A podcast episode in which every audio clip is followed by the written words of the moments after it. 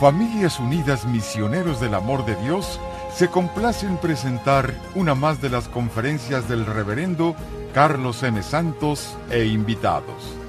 Dispónganse a participar y disfrutar de estos mensajes de crecimiento espiritual, formación humana y superación personal.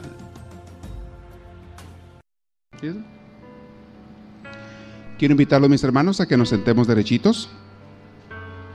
Vamos a cerrar los ojos, si gustan.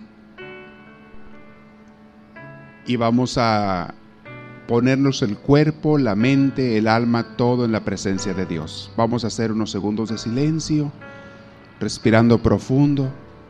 Respiren profundo. Llénense de Dios. Y Dios viene cuando uno lo invita, cuando uno lo llama con, con sinceridad. Entonces comiencen a llenarse de Dios, respirando profundo. Vamos ahora a hablarle desde el corazón a nuestro Dios y le decimos, Señor Santísimo, gracias porque este día me permites y nos permites a mis hermanos y a mí ponernos en oración.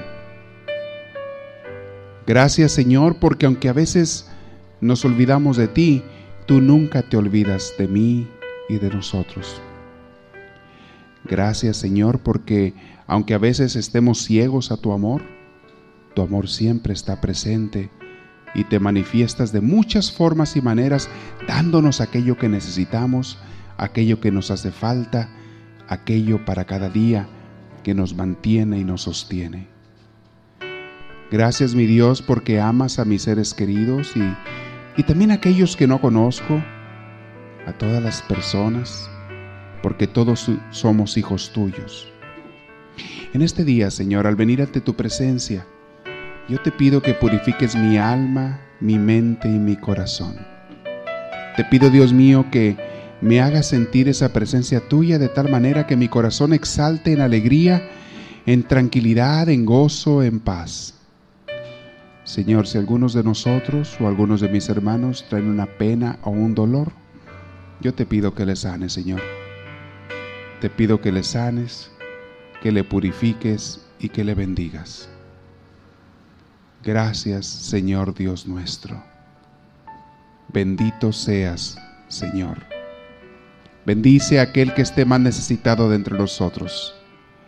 Libéranos de las cadenas del enemigo, Señor, pues no queremos para nada ser sus seguidores, sino tuyos, Señor. Aleja de nuestras vidas y familias y trabajos y escuelas y donde quiera que estemos la influencia del enemigo. Te queremos a ti, Señor, te escogemos a ti, nos entregamos a ti, Jesús. Bendícenos, Jesús, en tu nombre santo y bendito nos reunimos el día de hoy. Bendícenos, llénanos de ti. Hoy, Espíritu Divino, todos juntos te damos la gloria que tú te mereces.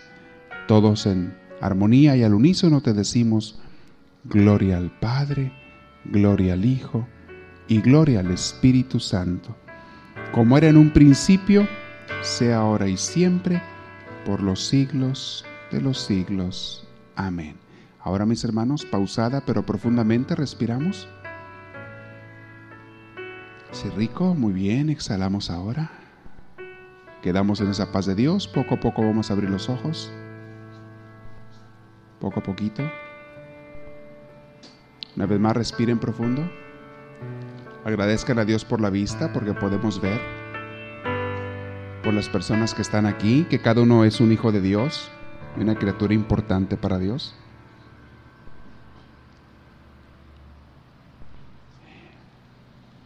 En los uh, retiros de meditación que damos, seguido les estoy recordando lo importante que es el hacer bien la respiración. Por la respiración comienza toda la preparación del alma y del cuerpo. Pero les digo para que ustedes la utilicen. Si un día ustedes andan eh, estresados, pónganse en oración, pero empezando por la respiración, empezando por allí. Si algún día traes un problema, póngase en oración allí donde esté, aunque sea unos minutos, pero empiece por la respiración. Tome una postura cómoda, siéntese donde pueda y respire profundo. Y hágalo varias veces. y comience a saborear el, el, aire que respira. La respiración, el oxígeno que recibimos, es el alimento del cuerpo principal, más que todos, más que el agua, más que la comida, más que cualquier otra cosa. El oxígeno, la respiración, es lo primero que tu cuerpo necesita. Si no, dígame si no. Sin comer puedes aguantar días y alguna gente hasta semanas. Sin beber agua puedes durar también días. No tanto, pero puedes durar días. Pero sin respirar, no duras ni minutos. Es la base de la vida del cuerpo. Entonces por ahí comienza todo. Respiren profundo, háganlo hasta por, por costumbre, un, háganlo un hábito en sus trabajos, en la escuela, donde estén, háganlo. Y en el momento que respiren profundo, acá en tu interior invoca a Dios, llámalo, llámalo. Y empiezas a llenarte de Él.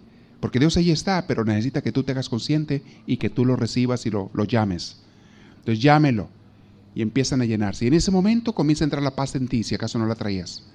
O si la traías, se fortalece.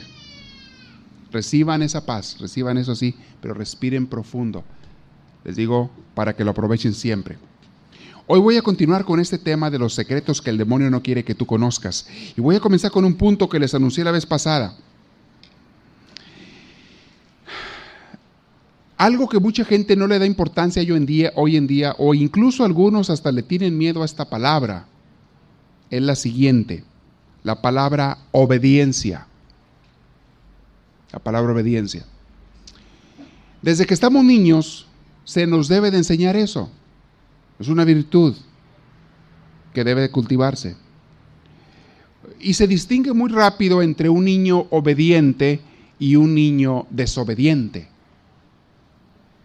El obediente es un niño más ordenado, disciplinado, eh, un niño que se comporta bien, no causa problemas a la gente cuando un niño es obediente. Pero cuando un niño es desobediente, ¿a qué desorden causa en la familia, en, en, el ambiente social, en la escuela? En donde quiera que vaya, un niño o niña desobediente causa muchos problemas. La obediencia es una virtud. Ahora, es una virtud muy delicada, por eso lo quiero explicar. Pero algo que el demonio no quiere que tú sepas es que con la obediencia tú te mantienes en el buen camino. Y mucha gente confunde la desobediencia con la libertad. Dice alguna gente, o no lo dicen, pero lo sienten o lo piensan, incluso desde niños a veces dicen, es que si soy obediente ya no soy libre. no deben engañarse así, no permitan que los engañen así. Se puede ser obediente, es más, se debe ser obediente y a la vez libre, plenamente libre. Pero la libertad no debe ser desordenada. La libertad no debe de ser libertinaje. Es muy distinto. Todos tenemos que tener una obediencia desde que estamos chiquitos. A los papás, a los maestros, a las autoridades en cualquier campo, a los superiores, en el trabajo, y los empleados desobedientes los terminan corriendo de donde quiera. Y van a dar a un trabajo donde casi no les paguen o los traten muy mal o no les vaya muy bien. Allí van a dar esos malos empleados desobedientes, si es que consiguen un trabajo. Los viven corriendo donde quiera. Ningún empleador quiere que su empleado sea desobediente. Si le dicen a alguien, si a alguien le toca, no sé, contestar teléfonos, llamadas y, y, le dicen contesta el teléfono y resulta que pues se va por ahí a pasear y no lo contesta cuando llaman, es desobediente, al empleador no le va a convenir, va a perder incluso ingresos y lo va a terminar despidiendo a esa persona. La obediencia es una virtud que se debe practicar desde que estamos niños. Ahora, hay autoridades buenas y legítimas y autoridades malas. La obediencia no debe de ser, por ejemplo, al jefe de la pandilla en la calle, porque los pandilleros ejercen una obediencia hacia un mal jefe y ese mal jefe les manda a hacer maldades y ellos obedecen a ese mal jefe y hacen maldades. Esa es una mala obediencia.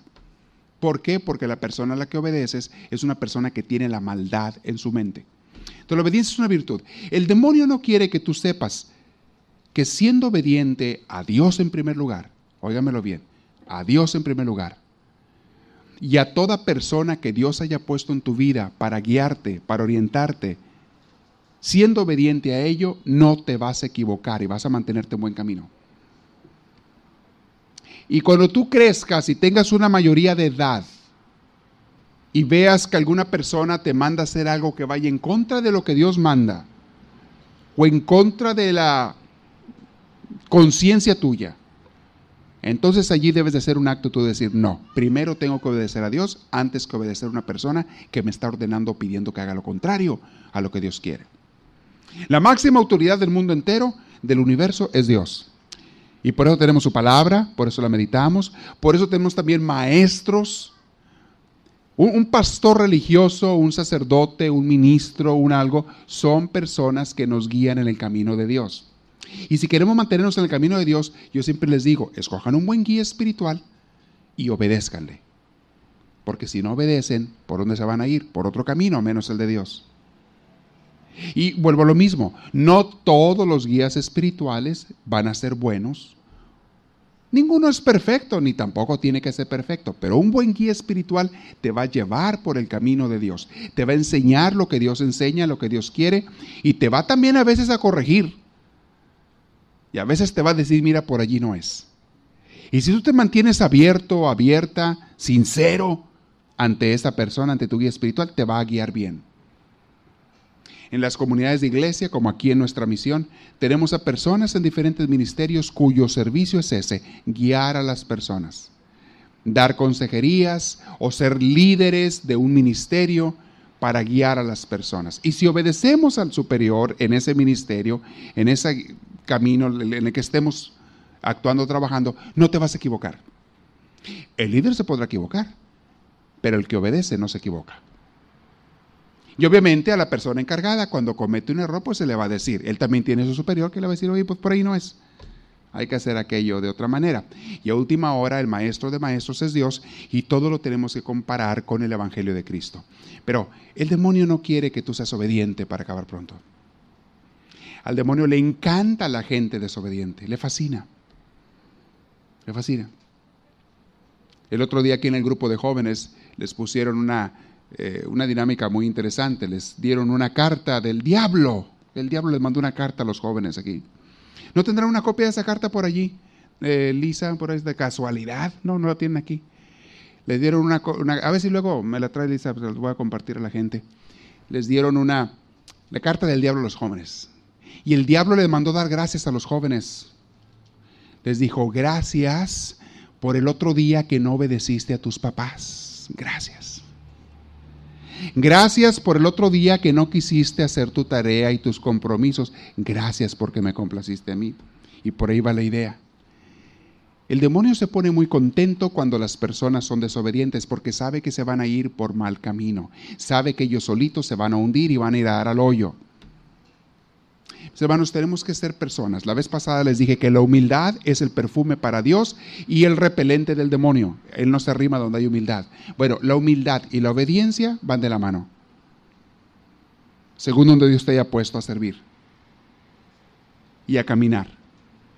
Entonces, tenemos que tener en cuenta esa virtud y nunca perderla. Ser obedientes a toda persona que Dios haya puesto en autoridad sobre mí empezando desde niños, como les dije, con mis padres. Ahora, si algún día hay un papá que está mal, que está dándole malas órdenes a sus hijos, bueno, pues tienen que entrar otras personas a decirles a papá, oiga, usted está mal.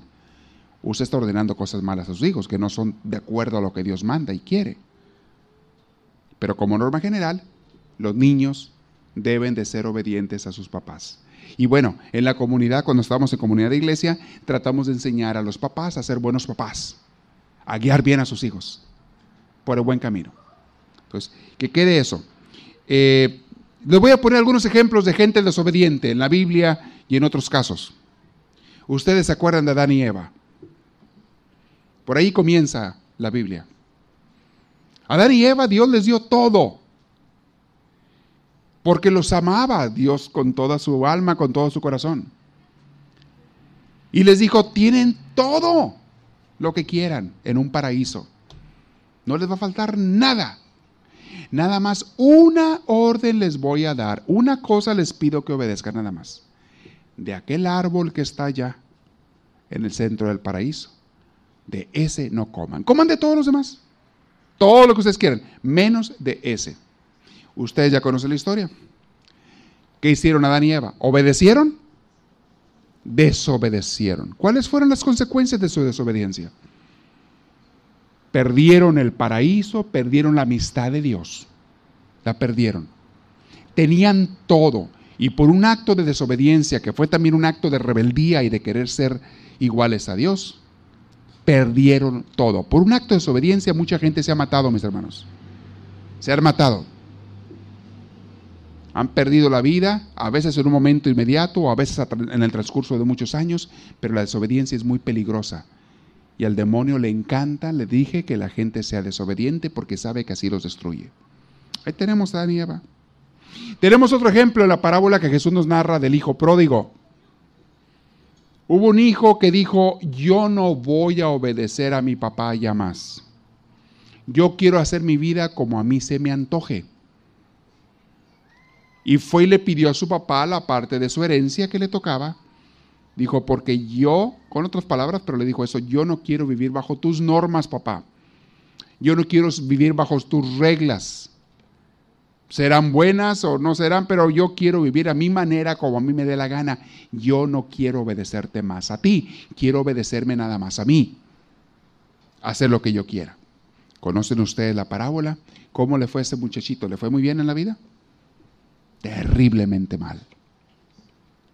Hasta que no se arrepintió y volvió a su padre a obedecer. Tenemos ejemplos hasta en los cuentos. ¿Ustedes se acuerdan de Pinocho? aquel monito con su papá, ¿cómo se llamaba su papá?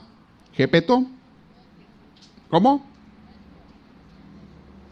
Chepero, le dicen así en inglés, ¿verdad? Gepeto en español, bueno, como le quieran llamar. Pues un día desobedeció y se lo llevaron por allá esclavo por andar de desobediente y de mentiroso. Pues de mentiroso. Hasta la nariz le crecía por lo mentiroso. Hasta los cuentos te narran eso. Tenemos el cuento de una película muy bonita que hace unos años salió, la de Finding Nemo, Encontrando a Nemo, ¿se acuerdan? Pescadito.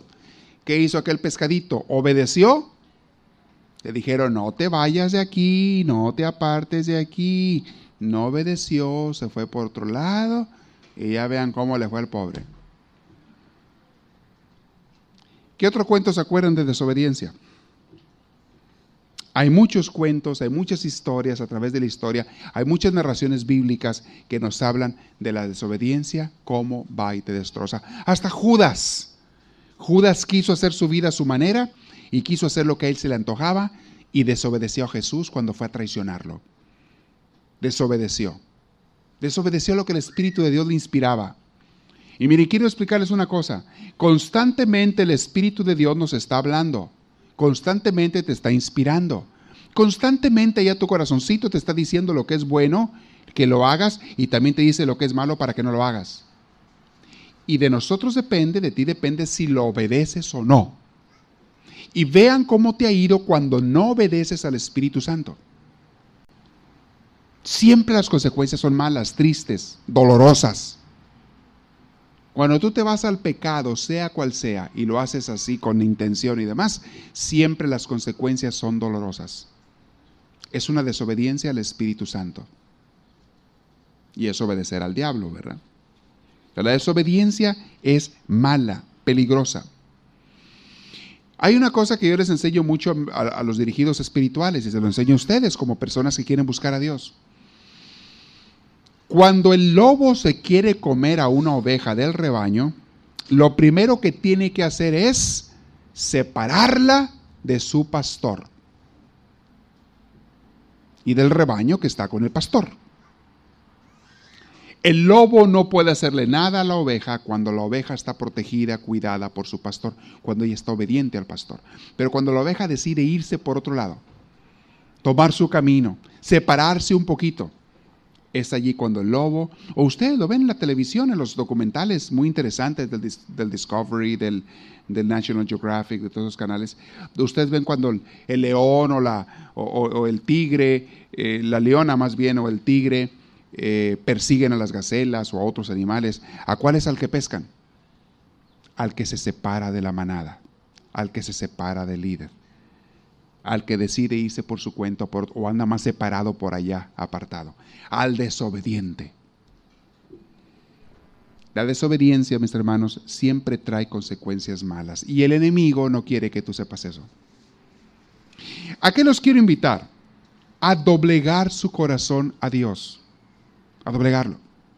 Esta semana estaba yo hablando con, con una pareja porque me pidieron ayuda porque traen un problema con, con uno de sus hijos. Y el hijo anda muy rebelde, haciendo muchos desórdenes, queriendo hacer lo que él quiere. Y tuvieron hasta golpes ahí con el papá y el hijo. Y bueno, una cosa muy triste, muy fea.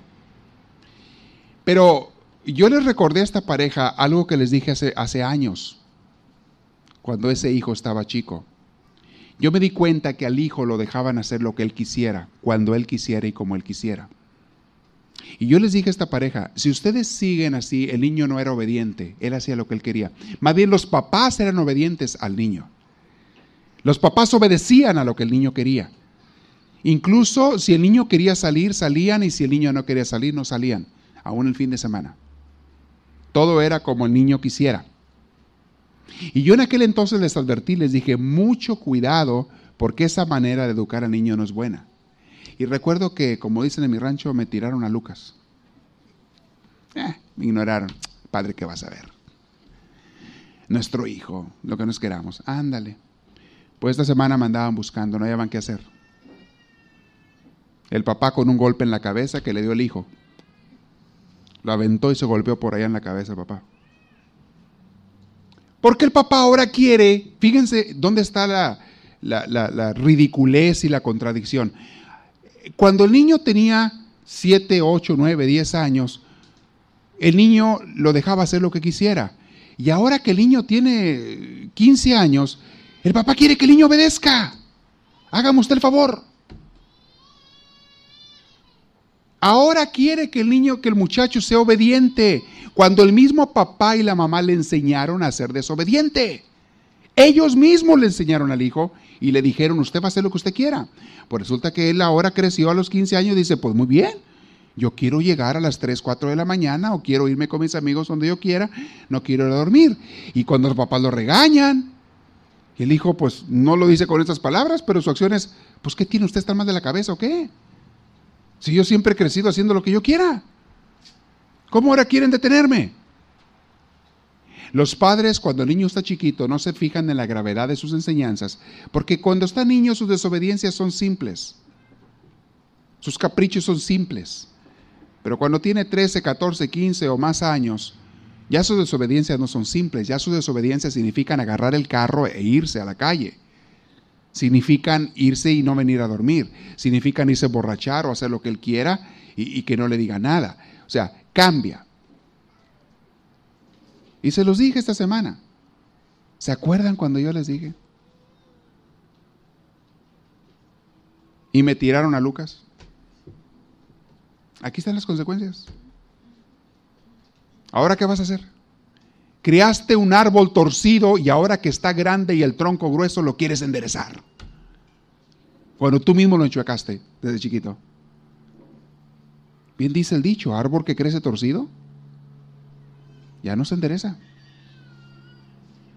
La obediencia, mis hermanos, es importantísima y se los digo para que cada quien lo apliquemos también a nosotros mismos. Los invito a ser obedientes a Dios y si alguno de nosotros somos rebeldes, rejegos, renuentes y todo lo que empiece con re, es tiempo de decirle a Dios, Señor, creo que ando mal, por favor corrígeme, cámbiame y hazme una persona más sencilla ante ti, más libre, más en paz, más tranquila, sin complicaciones.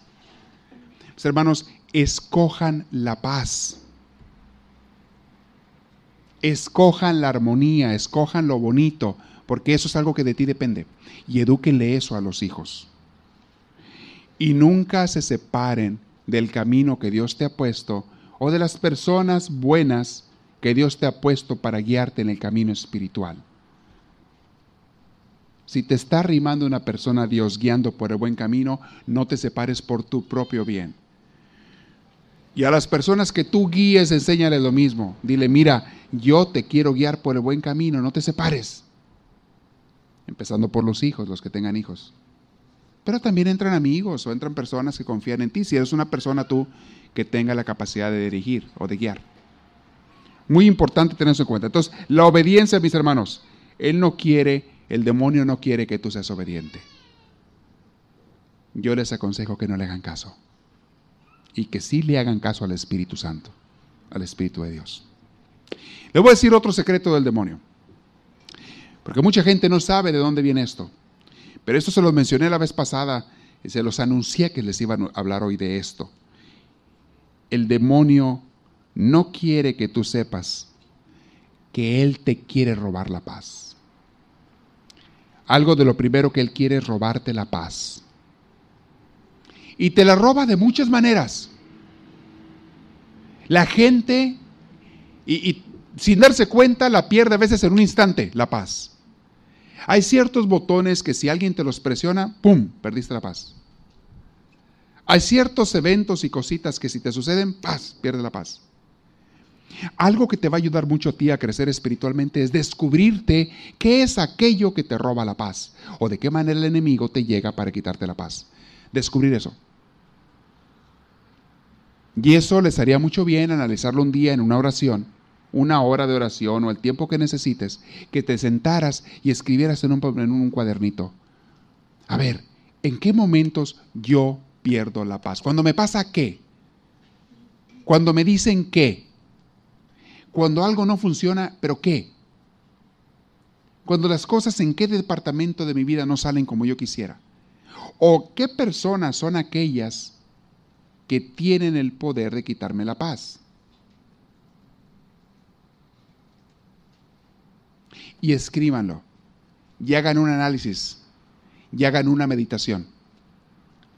Es muy importante descubrir cuáles son las las veredas o las grietas, digámoslo así, por donde el demonio se mete a tu corazón para robarte la paz.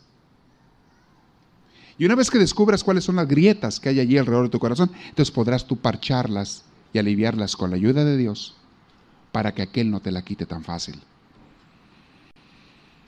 Hay mucha gente que ya ni sabe lo que es vivir en paz. Tienen la cara de guerra ya, de amargura, de angustia, de mortificación.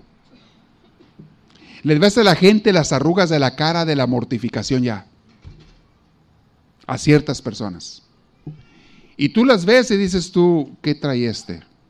¿O qué trae esta? Pero de diario andan igual. Gente que rara vez sonríe o cuando sonríe le cuesta mucho sonreír. Gente que rara vez te dice una palabra amable Gente que está a la defensiva constantemente, esperando que todo el mundo lo va a atacar. Siempre, como dicen, con las uñas de afuera. Como los gatos, pero con las uñas de afuera. Listos para contraatacar porque sienten que todo el mundo los va a atacar. Esas personas no tienen paz. Viven en una angustia constante, en un pleito constante llegan a hablar con una persona y ya esperan ser atacados. Y efectivamente atraen eso. Porque a ti te llega una persona con las uñas de fuera y a lo mejor tú sacas las tuyas también. Llega una persona a agredirte o atacarte y probablemente tú contestas igual. Si no eres una persona muy madura, como es allá afuera la mayoría de la gente. Contestan todos a como la persona les llegue. Entonces, una persona que, vive atacando, criticando, agrediendo, es una persona que constantemente está recibiendo lo mismo. Me platicaban de, de, una señora, precisamente el día de hoy, una señora que tiene empleados en un negocio y siempre trata a todo mundo mal, especialmente a los empleados y les habla con puros gritos y con puras ofensas y con puros insultos desde que Dios amanece, desde que llegan en la mañana. Es obvio que los empleados se le van a cada rato. Pero aún aquellos que duran por necesidad o lo que sea, viven así, la ven y, y, haz de cuenta que pelan los dientes, igual que los que trae pelones así. Es cuando, cuando se encuentran dos perros. Uno le gruñe así, si el otro estaba y el otro le contesta igual. Uno pela el colmillo y el otro también lo pela.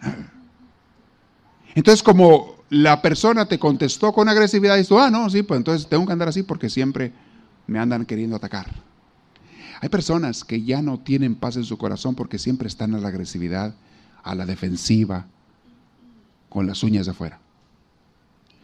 Y, a la gente buena que no te va a contestar mal, la gente que no se presta a esas jugarretas, simplemente se va a alejar. Esa gente simplemente va a decir, bueno, con permiso, hoy nos vemos, bye. Yo no le hago esto aquí. Búscate gente. ¿Y quién le va a aguantar o quién le va a rodear? Pura gente que actúe igual, con ataque, con agresividad. Pero todo esto por lo que les digo, y, no se dan cuenta estas personas que el enemigo los tiene en sus manos, los tiene en sus brazos. Constantemente les está metiendo incluso ideas en la cabeza negativas de los demás. Es gente que siempre están pensando, ah, ¿por qué me regaló aquel esta tarjeta? Ah. No, seguro que en algo me quiere amolar, ¿eh? No, seguro que sí. ¿Sabes qué? La otra vez que lo vea ni lo voy a saludar, no voy a hacer que luego hasta me pida prestado. No, no, no, no, no. Hasta las cosas buenas las ven como malas. ¿Y este por qué me saluda? ¿Qué querrá? A mí que nadie me salude. Yo no saludo, no me saluden. Yo no me meto en la vida de nadie, que nadie se meta en la mía. Pero lo dicen así con actitud de coraje, con esa actitud de, rechazo. Gente que para nada trae el Espíritu de Dios en su corazón viven en el pleito constante. ¿Y ustedes han encontrado gente así? ¿Sí o no? ¿No han conocido gente así?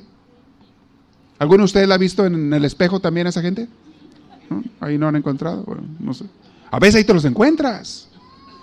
No sé por qué atrás del espejo a veces están ahí esas gentes. Mucho cuidado. Mucho cuidado con caer en esa trampa del enemigo donde ya te robó la paz y ya vives sin paz de diario.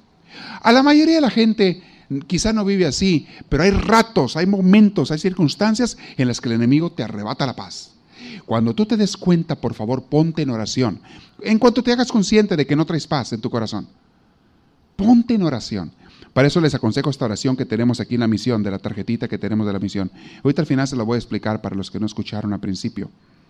Es la oración que usamos, la oración de San Francisco. La utilizamos mucho y, les he pedido que traigan esta tarjeta, todo el mundo en su bolso, en su cartera, traigan esta, para que en el momento en que tú pierdas la paz durante el día, estés donde estés, hagas un silencio de tres minutos, busca un escondrijo donde puedas, hasta en el baño si no hay más.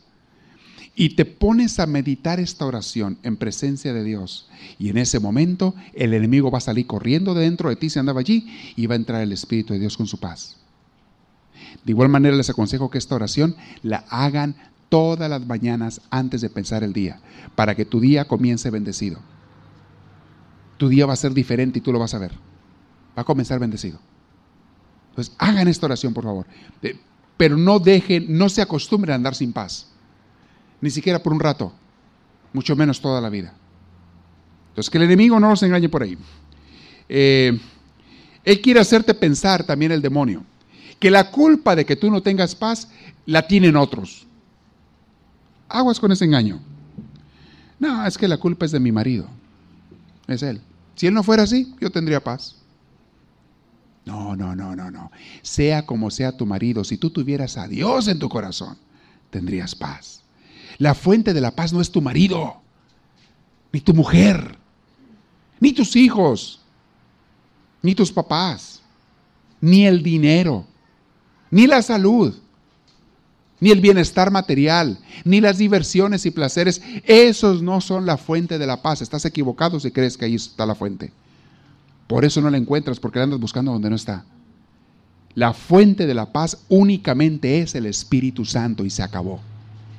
La paz verdadera, la paz del alma, la paz del corazón, la paz que queremos, el único que es la fuente de ellos, Dios mismo. El Espíritu de Dios. ¿Quieres tener paz? Arrímate a Dios.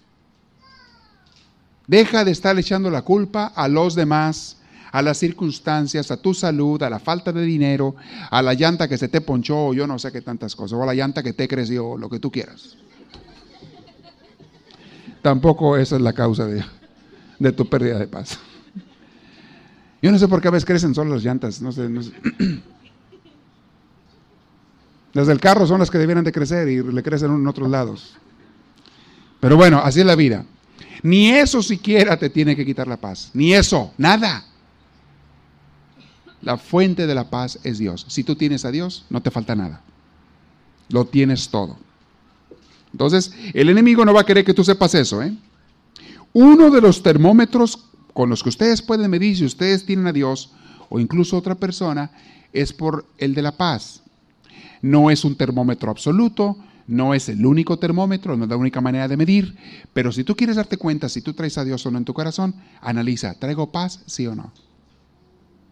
De igual manera investiga qué cosas o acciones que tú realizas te traen paz, la paz de Dios, para que descubras de qué manera la vuelves a tener. Yo he descubierto varias cosas que me traen mucho la paz de Dios. Una de ellas es ponerme en contacto con la naturaleza y con Dios a través de ella.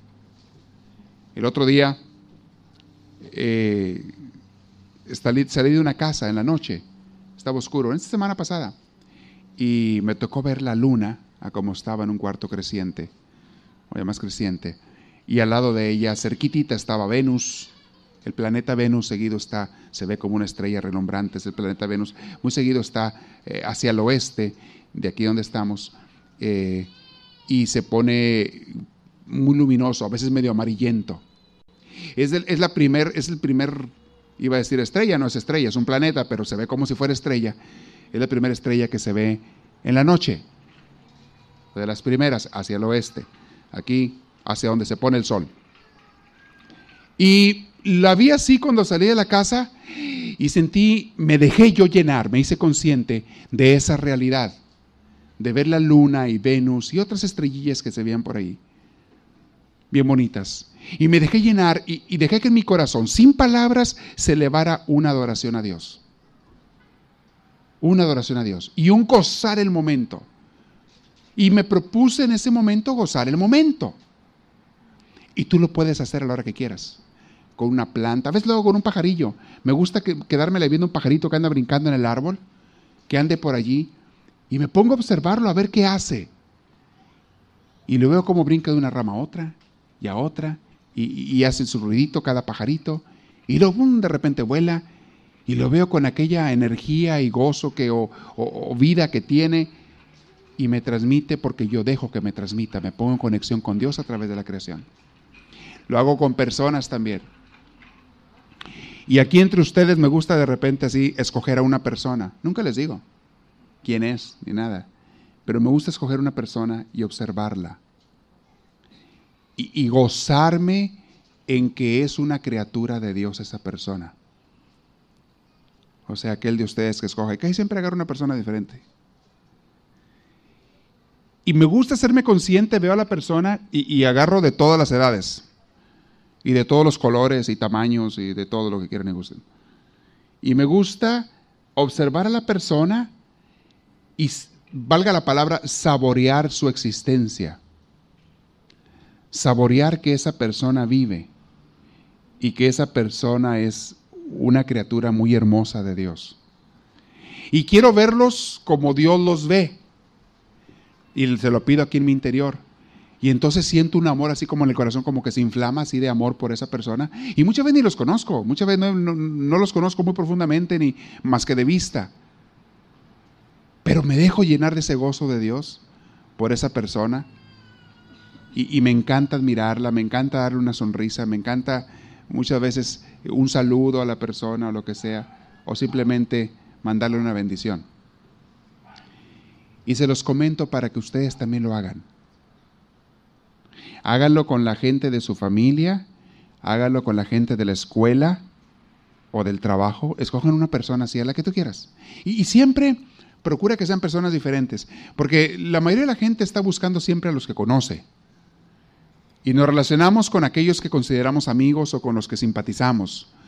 Pero qué riqueza hay cuando te tratas de relacionar con alguien que no conoces, o incluso con alguien con el que no simpatizas muy bien.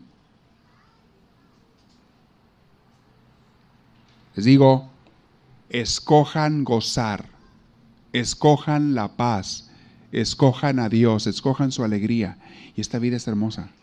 En el momento en que tú quieras te puedes llenar de Dios en oración, te puedes llenar de su paz, de su entusiasmo. Hay gente que tiene años de no saber qué es vivir con entusiasmo. Y ya se acostumbraron a vivir así una vida tan aburrida, tan desabrida, tan sin chiste, de pura acción, trabajo, quehaceres y, y ah, qué vida tan más triste, tan más fea. Vidas desabridas. Y una persona esta semana también estaba dándole esa consejería y le dije, ¿te has dado cuenta que tu vida está medio desabrida? Y me volteó a veces la persona así como que con los ojos medios extrañados. Porque es una persona que trabaja mucho. Y yo le conozco bien. Y es una persona que está llena de actividades su día, o sea, tiene muchas cosas que hacer, pero estábamos platicando y me preguntaba que por qué no sentía Dios, etcétera, etcétera. Y yo más o menos conozco a esta persona. Y le dije, ¿te has dado cuenta de que tu vida está medio desabrida? Y ya le expliqué. Si tú no gozas las cosas que haces cada momento, a cada momento, o la mayoría de ellas, si tú no gozas cuando te despiertas en las mañanas, si tú no gozas cuando te vas a descansar en las noches así con una sonrisa en la cara, si tú no gozas las actividades que haces, aun cuando sean cansadas, tu vida es desabrida. Estás comiendo sin sabor estás mascando y atragantándote la comida sin que te sepa nada. Sí, sí comes, sí te mantienes, sí te sostienes, pero la vida no la disfrutas. La comida no te sabe. Hermanos, Dios no nos hizo para vivir vidas desabridas, a nadie. Tu vida tiene que tener sabor. Un día hasta dijo Jesús algo muy hermoso del Evangelio. Dice, ustedes, precisamente para hablarnos de eso, allí en Mateo, ustedes tienen que ser la sal y la luz. ¿De qué dijo? De la tierra, de la gente, de los demás. ¿Qué quiere decir eso? Que ingrato, que tienes que tener sabor y darle sabor a la vida de otras gentes. Tienes que ser la sal y la luz, porque hay mucha gente en la oscuridad. Tú no seas uno de ellos. Y segundo, dale luz a otra gente. Ayúdeles a vivir iluminados a los que quieran y el que no, que Dios lo ayude, pero tú de tu parte ofrece vida de sabor, vida de luz. Y luego dice Jesús enseguida, si la sal pierde su sabor, ¿ya para qué sirve? Esa sal se debe tirar a la calle. Y allí le va a pisotear la gente y los animales que pasen por allí. Una sal que pierde su sabor no sirve para nada. Y cuando dice esas palabras Jesús, híjole, a mí como que me da miedo. Como me pongo a pensar, digo, ¡Ah! si empezamos a tirar a la calle toda esa gente que no tiene sabor en su vida, ¿cómo ves? Así, sácate de aquí, tú no sirves para nada. Tú no le das ningún sabor aquí a la familia, tú no le das ningún sabor aquí en el trabajo a la gente, en la escuela. Tú eres una persona desabrida. Es más, no solamente no da sabor, sino hasta le quitas el sabor a otros. Tan desabrido así estás. Imagínate si eso se hiciera realidad. A la calle todos los que no sirven. Vámonos a tirarlos. Y que ni se levanten de ahí. Ahí el que pase que los pise. ¿Cuánta gente desabrida de ver por allí? Que viven la vida a la carrera, al acelere, al estrés, al cansancio. Viven la vida sin sabor, sin gozo, sin alegría, sin entusiasmo, sin nada. ¿Para qué sirve esa gente en este mundo? Yo quiero saber. ¿A quién le hacen un bien? Las palabras de Jesús son fuertes. Y más vale que las escuchemos. Entonces, no se dejen robar la paz. No dejes que el enemigo te meta ideas negativas contra otra gente. Eh, cosas que ni te constan y ya estás pensando mal de alguien. Si tú no tienes pruebas de eso, mejor ni digas nada, cállate la boca. Pero no solamente no digas, ni siquiera lo pienses. Porque el hecho de estar pensando mal de alguien o de algo que ni te consta, ya te está envenenando a ti. Sea cierto o no. Mejor no te envenenes. Escoge no tragar veneno, por favor. Que no te meta ideas negativas en la cabeza. Que no te haga el demonio, como dicen por allí, atar cabos negativos. Ah, sí. Se me hace que esta persona sí, sí, sí, sí, ha de haber sido el que me hizo el mal. Porque ahora que me acuerdo, porque una vez también yo ya había sospechado. Y aquella vez sospeché, porque ya antes yo había sospechado otra vez. Y nunca tuve una prueba, pero yo sospechaba que había sospechado que sospeché. Por eso ahora sospecho. ¿Qué es eso? Más que el diablo hablando, pensando negativo, con ideas tontas. No, se me hace que sí me traicionó. Sí, que se me hace. Mírale la sonrisa que trae, mira nomás. ¿Tú crees que se andaría? Es más, esa sonrisa me está sonriendo para mí que se está burlando de mí. Y el enemigo te pone esas palabras en la cabeza. Se está riendo de ti en tu cara. Está burlando. Ese comentario que no pescaste era para ti. Esa indirecta te la aventó a ti. Y el otro una indirecta era, pero tú piensas que era indirecta porque no la pescaste. Era para ti el demonio metiéndote ideas cochinas en la cabeza para robarte la paz. Y empieza la gente a carburar, ¿eh? Empiezan las tripas a enredarse. Y sientes un nudo de la panza y hasta se pone caliente la panza. Y luego que porque andas en el doctor todo el tiempo, ¿por qué te la pasas? Por aceptar esas cochinadas que el demonio te está metiendo en tu cabeza. No le hagas caso. Cuídate mucho de las cosas que escuchas y la gente con la que te juntas. Cuídate mucho, y lo he dicho mil veces y lo voy a seguir repitiendo, de lo que ves en la televisión, porque muchas cosas que la tele te transmite son cochinadas precisamente para robarte la paz. Cuídate. No veas programas ni cosas de, que te van a ensuciar tu mente y tu corazón. Hay diversiones que son sanas, pero hay diversiones que son malas. Cuida tus diversiones. Igualmente, hay gente más sensible que otros. Especialmente cuida a los más delicados. No hagas comentarios feos, para empezar con nadie, pero menos con alguien que es delicado, que de mente débil. Hay gente que lo que le digas se lo creen, aunque lo digas de chiste. Hay gente de mente muy débil. Ten mucho cuidado. Cuídate con lo que ves, lo que oyes, lo que lees. Las revistas que agarras en la fila del supermercado cuando vas a pagar, cuídate el cochinero que estás agarrando en la mano. Porque las más cochinas las ponen ahí a la salida. ¿No se han fijado? Las revistas más cochinas de chismes y de tonterías y de cochinadas las ponen allí porque saben que la gente las compra allí. Y muchos de ahí, ah, mira qué bueno que encontré aquí esto. La agarran, la ojean, pum, y la echan al carrito. Ándele. Llévese su venenito para que no le falte junto con la comidita, lleves un venenito ahí para que le haga daño. Ándele, lleves. Cochinadas que te venden ahí.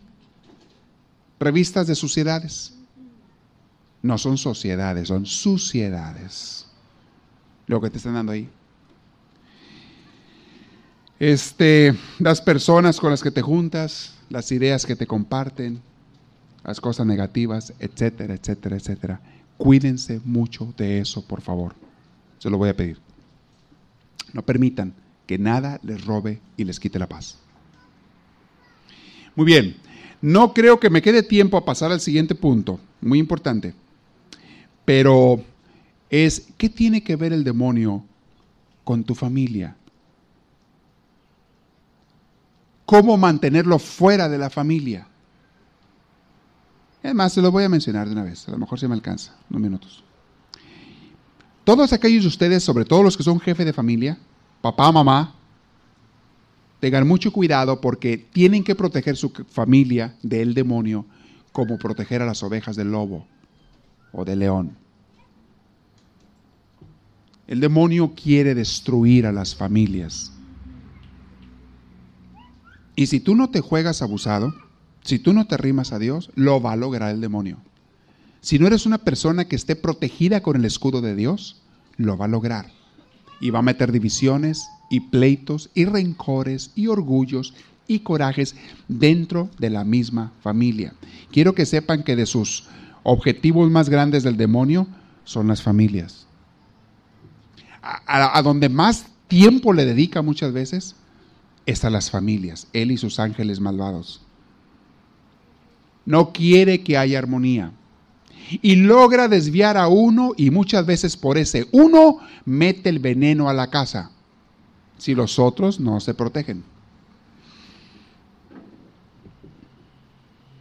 No permitan que el enemigo te vaya a destrozar tu hogar. No permitan los orgullos, los resentimientos, los corajes dentro del hogar. Más aún les he dicho yo una frase.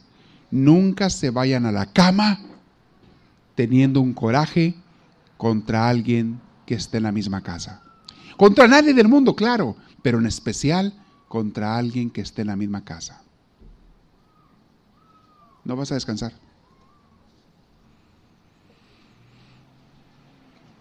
No vas a descansar ni tu cuerpo ni tu alma. Te vas a levantar cansado, estresado, con una cruda moral al día siguiente. Y luego para seguir alimentando el coraje. ¿Y qué tal si te quedas tieso esa noche tú? Imagínate. Que amaneces como piedra, como tronco ahí, como, como leño seco. Y te fuiste con ese coraje al otro mundo. ¿No te da miedo? Llegar ante Dios con esa rabia, con ese coraje, con ese rencor. Nunca se vayan a dormir con un coraje contra nadie, pero en especial contra la gente que está en la misma casa. Esto es algo muy serio, se los digo por su bien, por su salvación, por su protección. No le abran las puertas al demonio de su corazón. Y una de las puertas por las que él más fácil entra, es un, porque no es puerta, es portón, es el portón de la rabia y del coraje.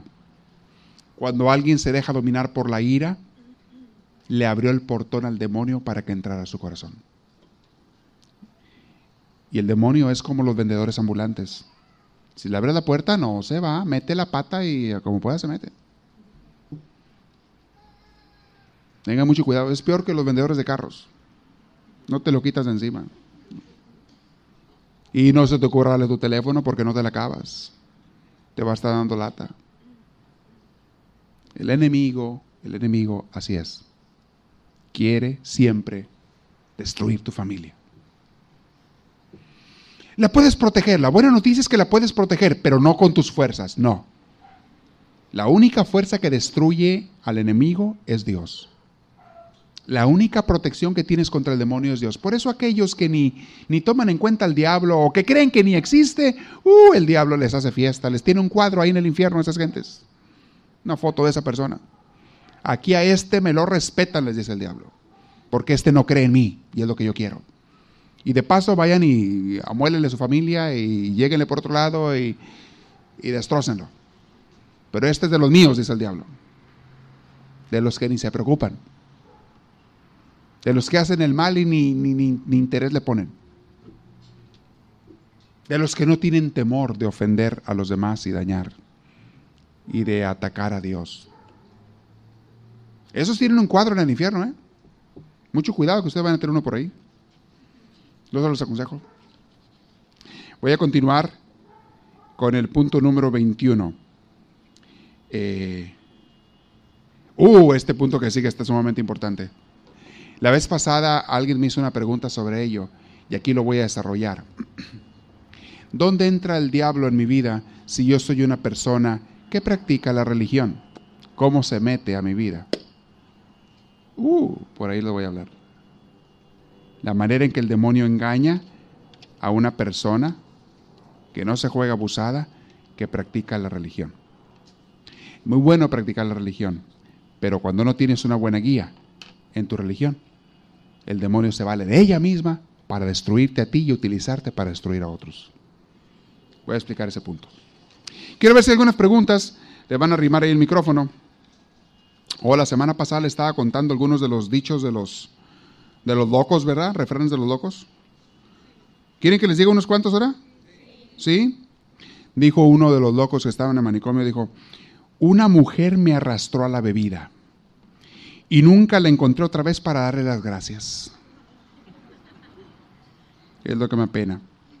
Dijo otro, a mí la inteligencia me persigue, pero yo soy más rápido. A ver, aquí va una para que piensen.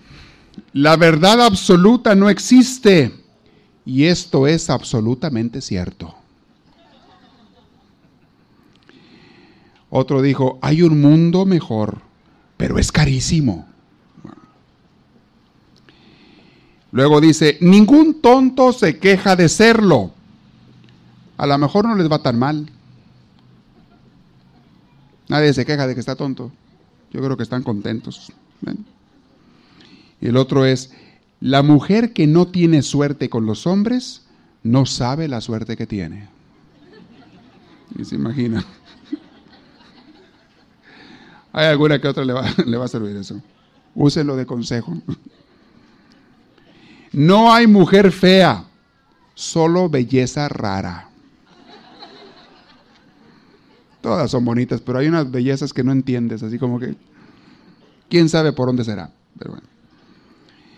Otro dice, no estoy en contra de que haya hombres feos, pero ¿por qué todos viven en esta ciudad? ¿Por qué todos viven? ¿Por qué todos vienen por acá? Bueno, ah, no, eso es otra cosa. Y el último que lo voy a compartir hoy es, la pereza es la madre de todos los vicios. Y como a la madre se le debe de respetar. Bueno, ahí luego les cuento otros. Quiero hacer algunas preguntas por ahí del tema que vimos ahora. Levanten su mano. Acuérdense lo que les dije de los secretos que el demonio no quiere que tú te enteres. Les voy a recordar brevemente. Les dije la obediencia, no quiere que conozcas la obediencia ni seas obediente, no quiere que sepas que te quiere robar la paz, no quiere él que sepas que va a hacer todo lo posible por destruir a tu familia. Son los puntos principales que vimos el día de hoy. ¿Ok? Muy bien. ¿Quién tiene una pregunta? ¿Nadie?